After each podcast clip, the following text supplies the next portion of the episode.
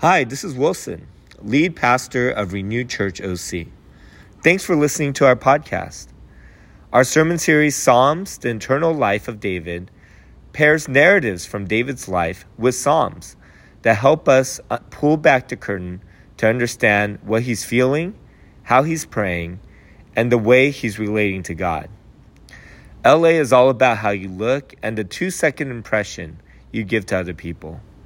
But God doesn't look at the appearance, He looks at the heart. I hope this series helps us to take our eyes off of the external and focuses our attention on developing our internal life with Jesus. Check, check. All right, welcome back, everyone. We have another breakout session at the end of sermon, so you guys can finish off these questions then.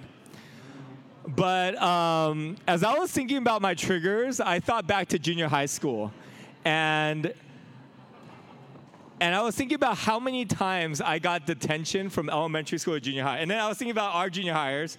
So I'm gonna ask them how many times they've gotten detention in their whole life. All right, Aubrey, you first. I've gotten detention zero times. Zero times. Zero. Zero. Zero. I. Zero. One. One. Okay, Nathan. We're gonna do an altar call for you after, but um, I was I was like Nate. I got I got in trouble one time in elementary school. I got detention, and in high school I got detention twice because they did this thing called a tardy sweep. Anyone know what I'm saying? So like after lunch, I had a trailer like class that was super far away, and if the bell rings, then everyone who's outside gets detention, and all the counselors are rounding up kids. So it was like it didn't even really count. It wasn't even behavioral. I was like running, and they would stop me and give me detention. But in junior high, eighth grade, sixth grade, zero detentions. Seventh grade, none of my teachers gave me detention except for one. Miss Kennedy. I'll, I'll, link her uh, Facebook to our thread so we can all cancel her later. She gave me detention about 40 times. 40 times. Like Monday, Wednesday, Friday, I had detention. That's incredible. And I basically felt like she bullied me. So, you know, as a teacher, there's like ebbs and flows in the classroom, or as a student, sometimes everyone's talking, then the teacher tries to get everyone's attention.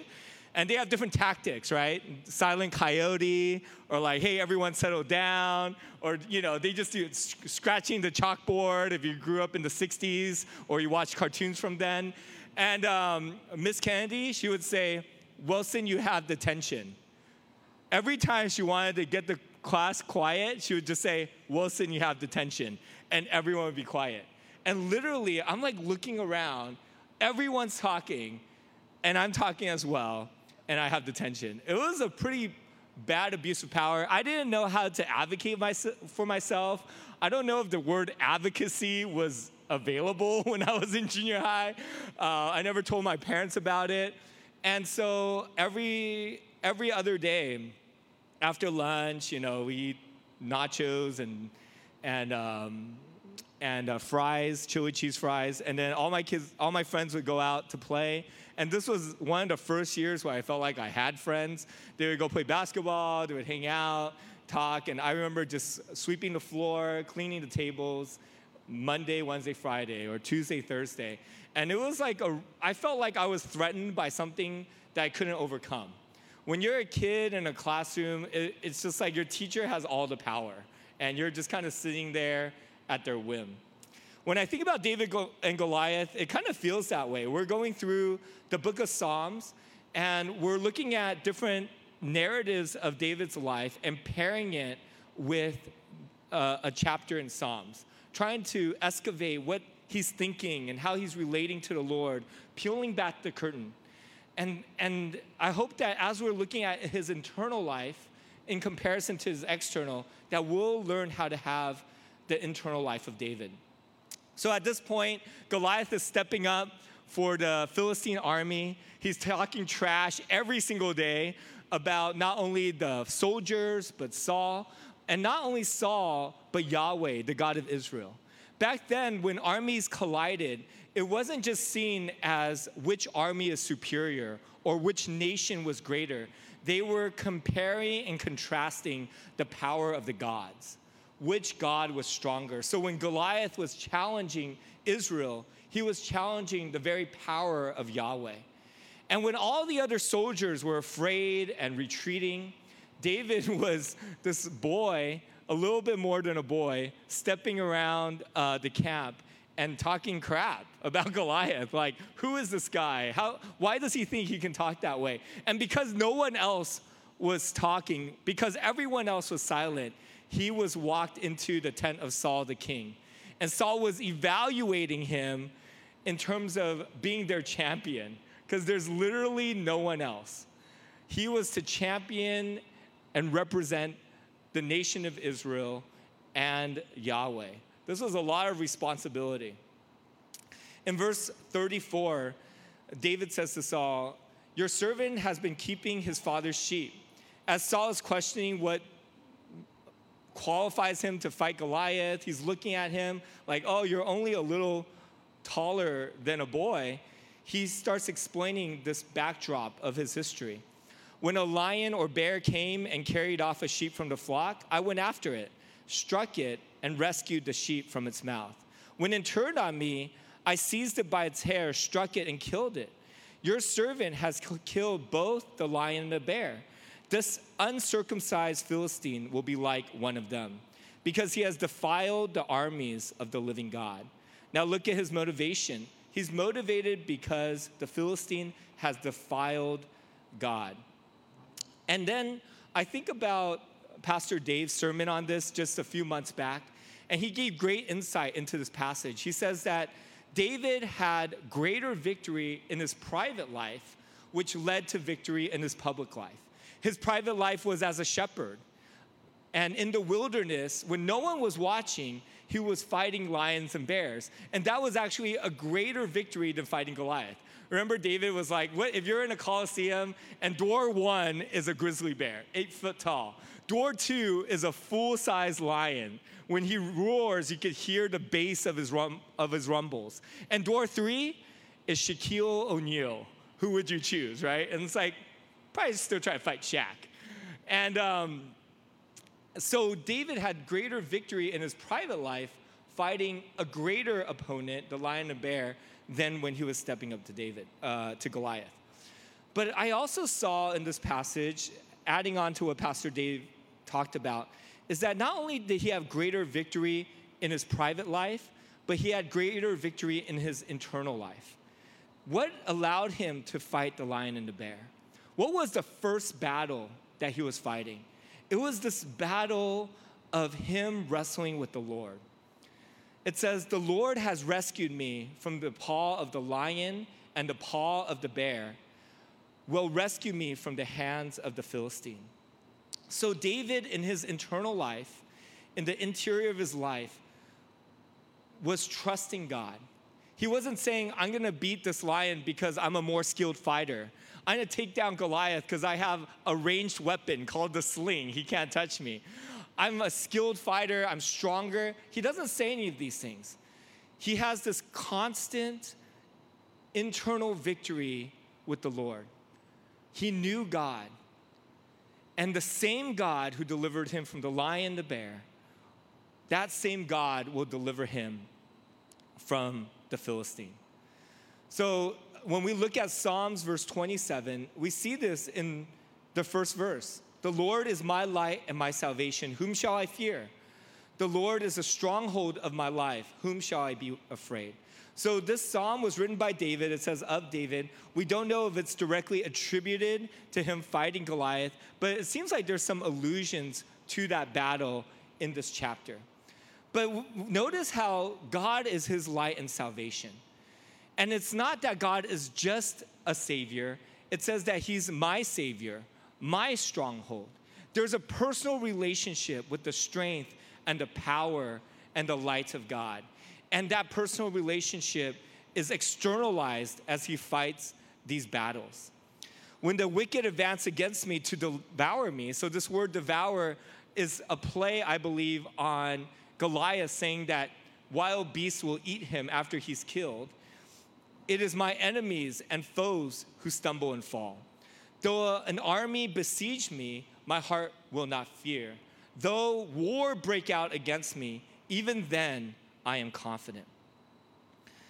So when you look at this graph really quickly, uh, I want to vo- focus on verse number th- two and three. And I want to point out to you the difference between David's external life and internal life. Look at this passage. It says, When the wicked advance against me to devour me, it is my enemies and foes who stumble and fall. The external life is that there's an army or there's a giant coming to devour him. But internally, he believes that because God is his stronghold, it is them who's going to fall. Now, look at this an even deeper peek at his heart.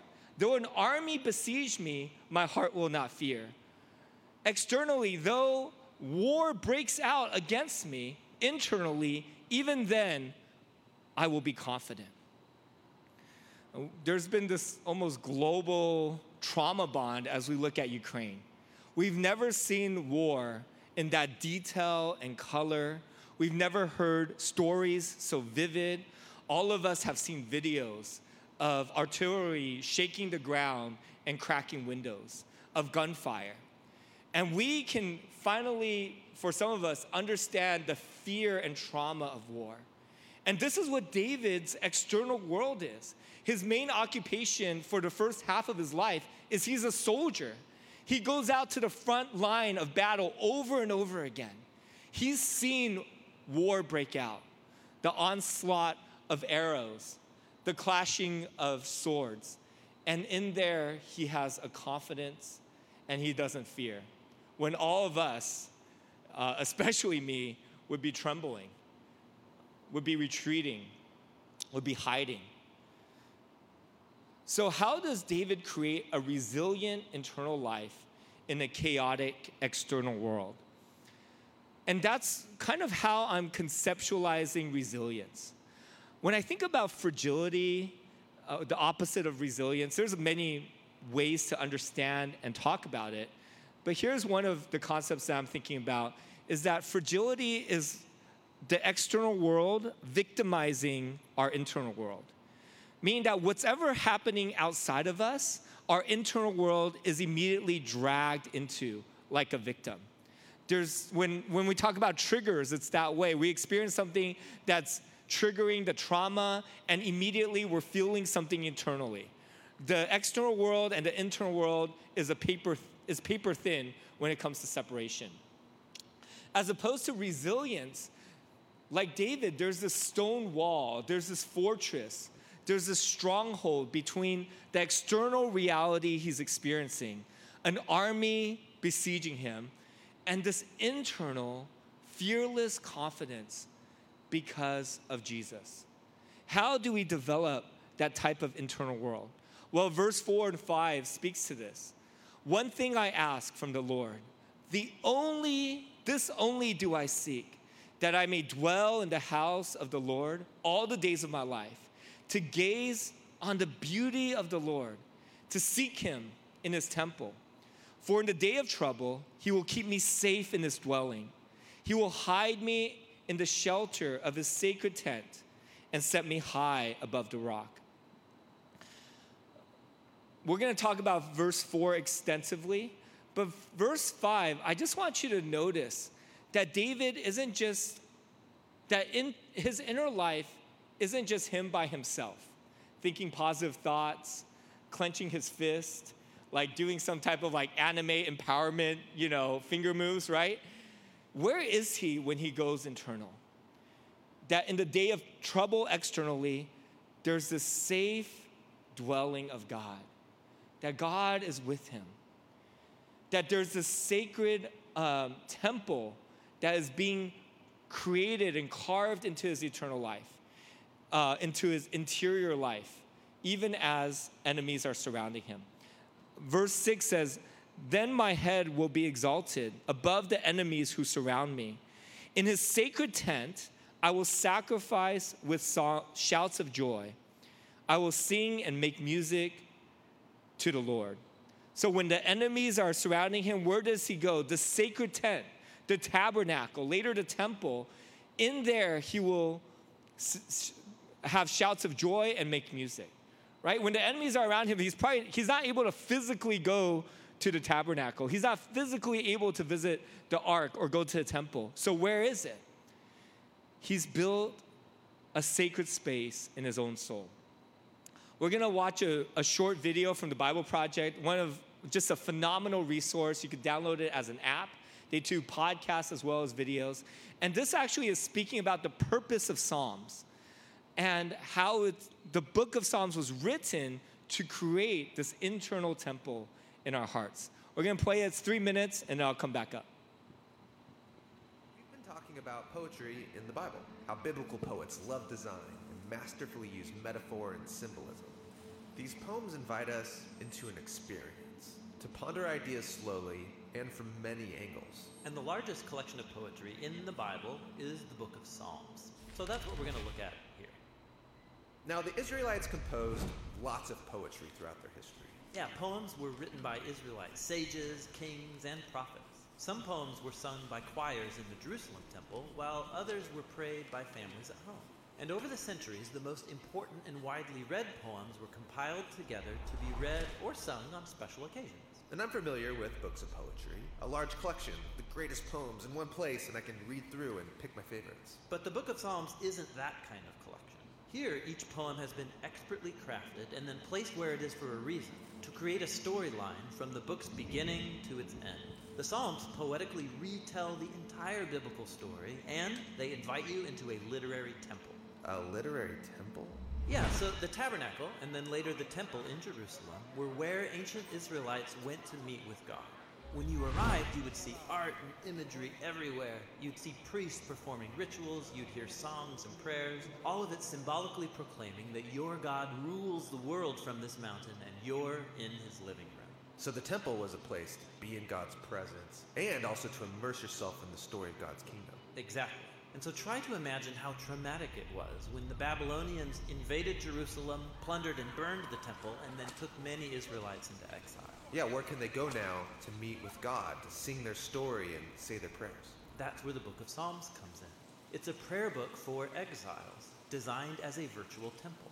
You enter the Psalms to meet with God and to hear the entire biblical story of God's kingdom sung back to you in poetry.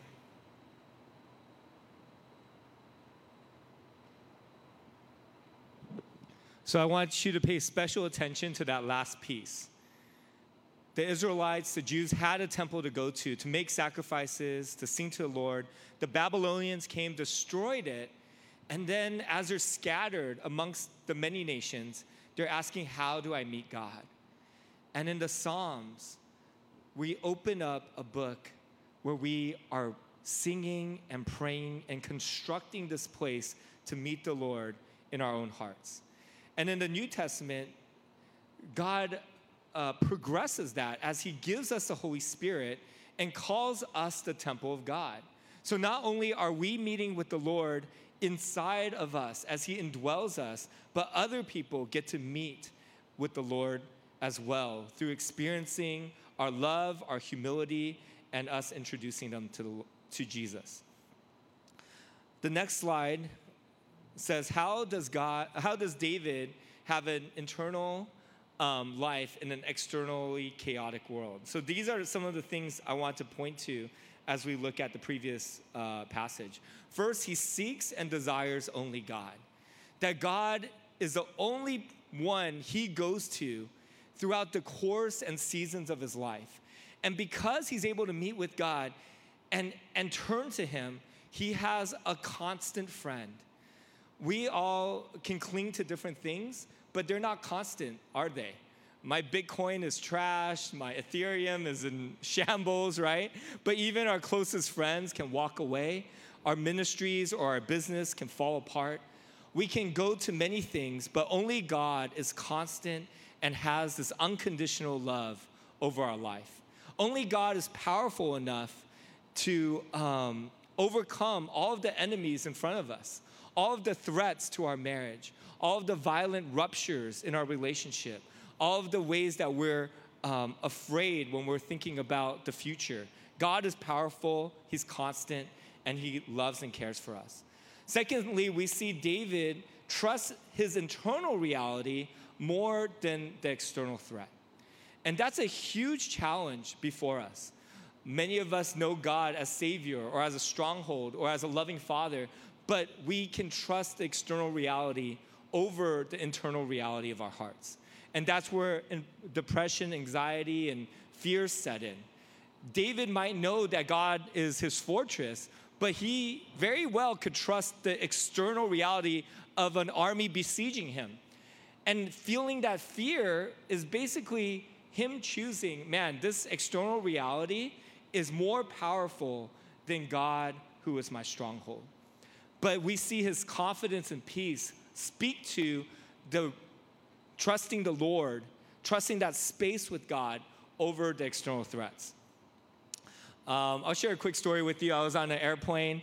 I've done many trips on airplanes, and so I'm not like a noob to turbulence. I don't I don't scream very often, you know, I'm not scared. But what I do do is I look at the flight attendant. I'm like, if they're whatever, like if they're just serving coffee and the, the thing's shaking, I'm like, it's fine.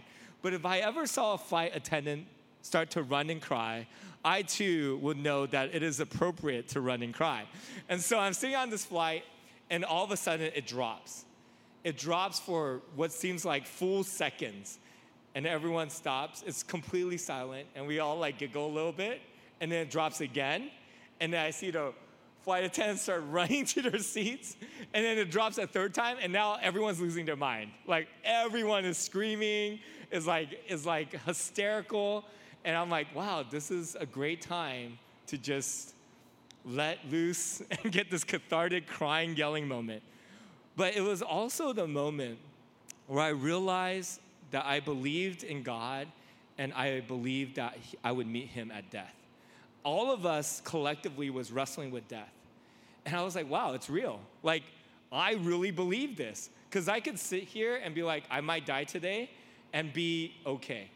That my internal reality of God being real, of heaven and the new earth being real, was settling into this external reality where I thought I might die. Lastly, David creates an internal space to meet with the Lord. And that's what we were talking about in the video. Um, and that's what we're thinking about as we go over the book of Psalms. So, how can we create an internal space and maintain a rhythm with Jesus? And we've revisited this many times, whether it's at the retreat or other sermon series we did. We talked about this in City Monks. And so some of it might seem really familiar and repetitive, but my challenge to you this morning is if you've heard this before, don't ask, Do I know it? Ask, Am I practicing this? So use it as a health check. Use it as a way to say, okay, I'm, I'm hitting these things well, they're a part of my rhythm, or hey, let's get on this. So when we think about rhythms of being with Jesus and cultivating that internal space that's resilient and separated in some ways from the external reality. we think about externally. What does it look like to carve a time and location to intentionally meet with the Lord? How do we order our life around the one thing, as Mary says? We order our life around many things. We sleep at 3 a.m. I'm sure, hopefully, none of you guys were up at that time. We order our lives around eating working is an immovable part of our life. We go to work on time, we leave on time. And so, is this internal space we're cultivate, cultivating with Jesus part of how we order our life? For me, I try to wake up in the morning and I have I make uh, coffee before the kids come up, and I try to open scripture and just sit with the Lord. So that space in my dining room uh, kitchen nook is where I sit with, the Jesus, with Jesus over and over again and cultivate that rhythm of slowing down and saying, there's nothing more important than this. There's nothing that's going to invade this time, but this is my specific time and location to be with the Lord. Sabbath is that as well. Sabbath isn't meant to be an hour and a half service, it's meant to be a full day where we carve out a space to sit with Jesus, to be with Him, to hear his voice, to put away our phones, and to be full and to fully give ourselves to him. And secondly, there's this internally we're creating space, right? The first thing we do is that we want to be authentic before the Lord.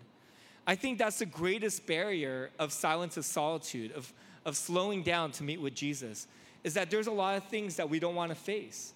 Maybe we don't want to face the pain in our lives, or the, the ruptured relationships, or the sin. But when we slow down and sit in front of the Lord, we bring ourselves to Him. But we are also bringing ourselves to a God who knows us fully and forgives us. And more and more we get comfortable. It becomes normal to, to present ourselves before the Lord, regardless of wherever we are, whether we feel distant or distracted, whether we feel depressed or anxious, or whether we feel intimate. I've been reading um, this woman, Ruth Barton, uh, Spiritual Rhythms, if you want to pick up that book and talk it over with me. And she describes silence and solitude as intimacy with the Lord without mediums. That this is the space where our relationship with God is not filled by ourselves or others, is not directed by a sermon, a pastor, a friend, but it's that place where we just sit with the Lord and we get to create intimacy and presence with Him. Isn't that where intimacy resides? Where we are with someone one on one, where they experience us and we experience them, where you make eye contact and you share your presence with each other. And lastly, she talks about our desires, Ruth Barton does. And she, she says, uh, this is a very bold statement, that our desires are the most fundamental parts of who we are that our desires are more fundamental than our gender, our orientation, our addiction, our occupation, that the, at the very core of us is our desires. And I've been thinking about how we could all desire God more because we're not to spend time with Him. We're not to put Him first in our life unless we desire Him. And what, what she and she has been thinking about is how do we take the objects of our desire uh, whether it's our addiction, whether it's a boyfriend or girlfriend or our career, and ask ourselves, okay, I want this thing. I want this thing more than any other thing, but why do I want it? And how can I turn the desires for this object towards the Lord? So sometimes I get really into stocks, although I'm much more responsible than I was playing poker in my college days, but they come from like a rudimentary desire of wanting provision, wanting to support my family, uh, wanting excitement in my life. Um, and how do I take that desire for provision and say, but God, you are my main provider? I have this deep, unquenchable desire for friendship, right? And the dark side of that is I don't like rejection. I want to be seen and accepted. I want to know that I'm lovable. But how do I take that desire and know that friends will never satisfy me to the depths of my soul? And say, God, but you fully see me.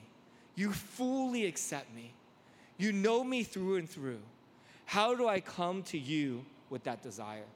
All of us desire God, but sometimes that desire gets rerouted to addiction and idols to the busyness of our career.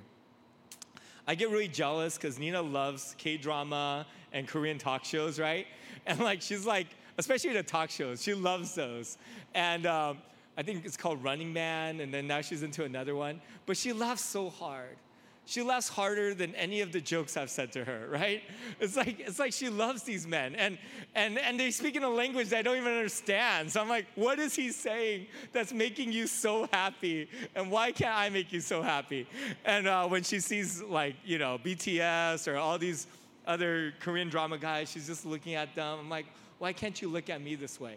But what I know is that is that what she really wants is Jesus, right? All the things she's getting from these men, she needs to find in the Lord. And I remind her of that over and over again. Our job is to create this internal space, is to create this external space, but it is God's job to meet and transform us. Our, what we do is create space. What He does is fill it. What he does is allow us to see him so that we can become like him. Again, Ruth Barton talks about this as a caterpillar transforming to, the, to a butterfly. He doesn't work at that transformation, he's not building out wings. What she is doing is she's creating a cocoon and surrendering her old life.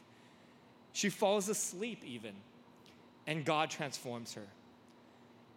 When we think about the space we're creating, we're just carving out the room for God to meet us and transform us.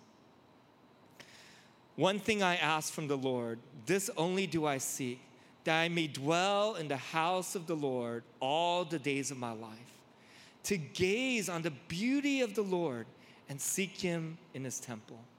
When I think about how we turn our desires to Him, we see the immense beauty of God, that He can meet and hold all of those different desires. Now, I wish that this psalm ended here because I'm kind of out of time, and I think it's like the apex of the psalm, right? It's like you're ending at the mountaintop. But instead, David goes into the space of wrestling, of tension, of discord between his internal life and external life. That when he writes this song, it's not in a place of resolution or reflection. I believe he's writing it in the midst of a battle when, there, when, when his external life and his internal life is actually disjointed. It says, Hear my voice when I call, Lord. Be merciful to me and answer me. My heart says to you, Seek his face. His face, your face, Lord, I will seek. Do not hide your face from me. Do not turn your servant away in anger. You have been my helper.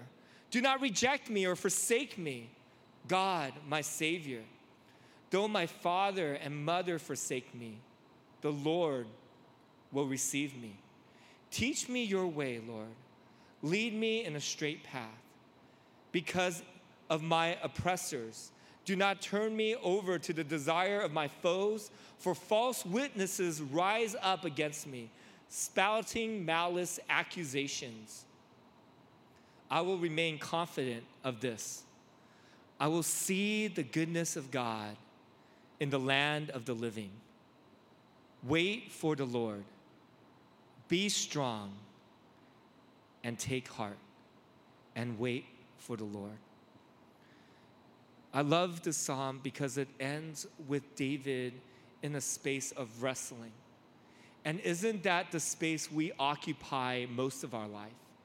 When you look at the totality of David's life, there's these short seasons of harmony, of shalom, but so much of it is turmoil and running and hiding and fighting.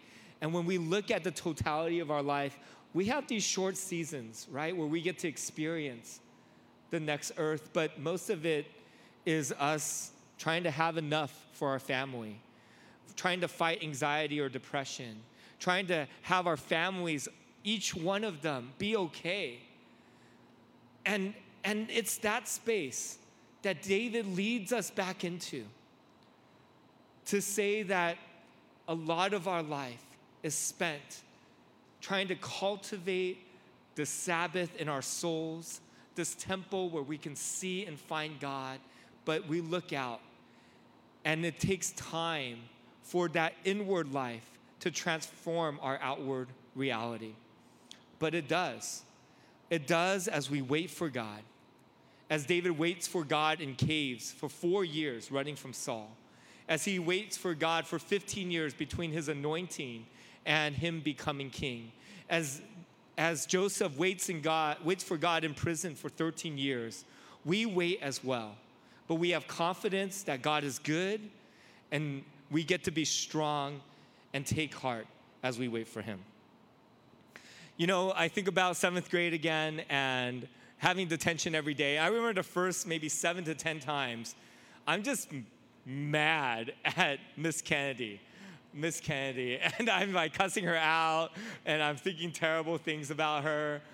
Um, but the, the, when I got to my 20th detention, my 30th detention, my 40th detention, God brought me back to me being the kid in bed for weeks on end, sick, and Him building a temple there, sitting next to me, us reading scripture together, me gasping for him between breaths because of my asthma. He reminded me of walking with me at recess when all the kids didn't want to be my friend. He was my friend. And again, he showed up. I remember cleaning the tables and um, God teaching me that I was serving my friends. I remember sweeping the floor and him teaching me about what it meant to be a servant, the way he washed feet. And I remember singing and praying through my seventh grade lunches. And by the end of it, it was a space that I looked forward to. It, there was this temple in the middle of my detention that I got to meet God in.